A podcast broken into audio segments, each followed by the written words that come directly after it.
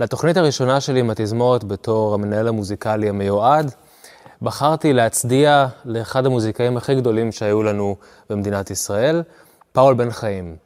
פאול בן חיים עלה לישראל מגרמניה ב-1933, שלוש שנים לפני הקמת התזמורת הפילהרמונית הישראלית, בתקופה של מין שממה בסצנה המוזיקלית הישראלית, עוד לא הייתה תזמורת פילהרמונית, היו מעט תזמורות, אבל הרבה יצירתיות והרבה מאוד מלחינים ומוזיקאים שהיו צמאים ליצור משהו בשפה חדשה. ובן חיים הביא את הידע ואת הניסיון שלו מגרמניה, מאירופה, עם המוזיקה שקיבלה את ההשראה שלה ממאלר ומשטראוס וכולי. ואחת ההשפעות הכי חשובות הייתה ברכה צפירה, זמרת ישראלית ממוצא תימני, שהכירה לו כל מיני שירים שהוא כמובן לא הייתה לו שום אפשרות להיחשף אליהם לפני, כל מיני שירים uh, ממוצא פרסי וכורדי ותימני כמובן, והמוזיקה הזאת היא השפיעה עליו מאוד ודיברה אליו ונכנסה מיד אל הכתיבה המוזיקלית שלו, גם הכתיבה הסימפונית. והסימפוניה הראשונה שהוא חיבר כאן בישראל בוצעה על ידי התזמורת הפילהרמונית כמובן. אני בטוח שהרבה מהמנויים שלנו יכירו טוב את הפרק השני של הסימפוניה, שהתזמורת הרבתה לבצע במשך השנים גם עם מאסטרו זובין מטה.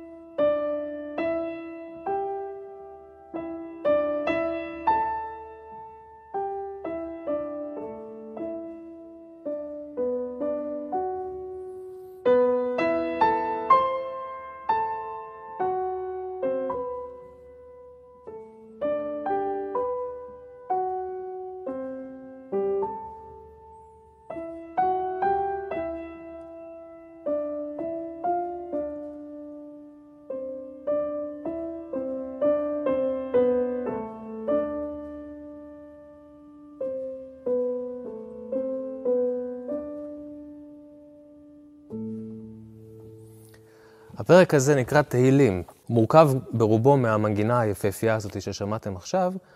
הסוף של המנגינה הזאת נלקח מתוך עיבוד שבן חיים כתב לברכה צפירה, על שיר עממי אה, עתיק מאוד ממוצא פרסי, על הטקסט של אשא עיניי אל ההרים. וזה הסוף של המנגינה.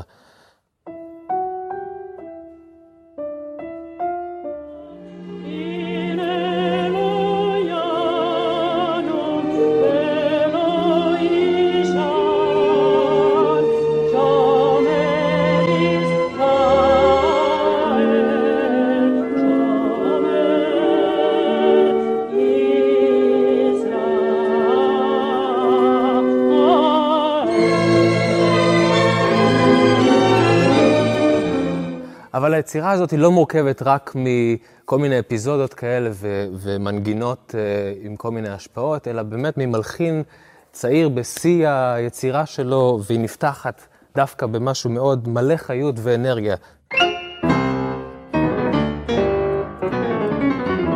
כבר רואים שמשהו פה הולך להתפרץ ו- ולהיבנות. ולעומת זאת, מיד אחר כך מגיע נושא שהוא ממש מתחיל מהמעמקים.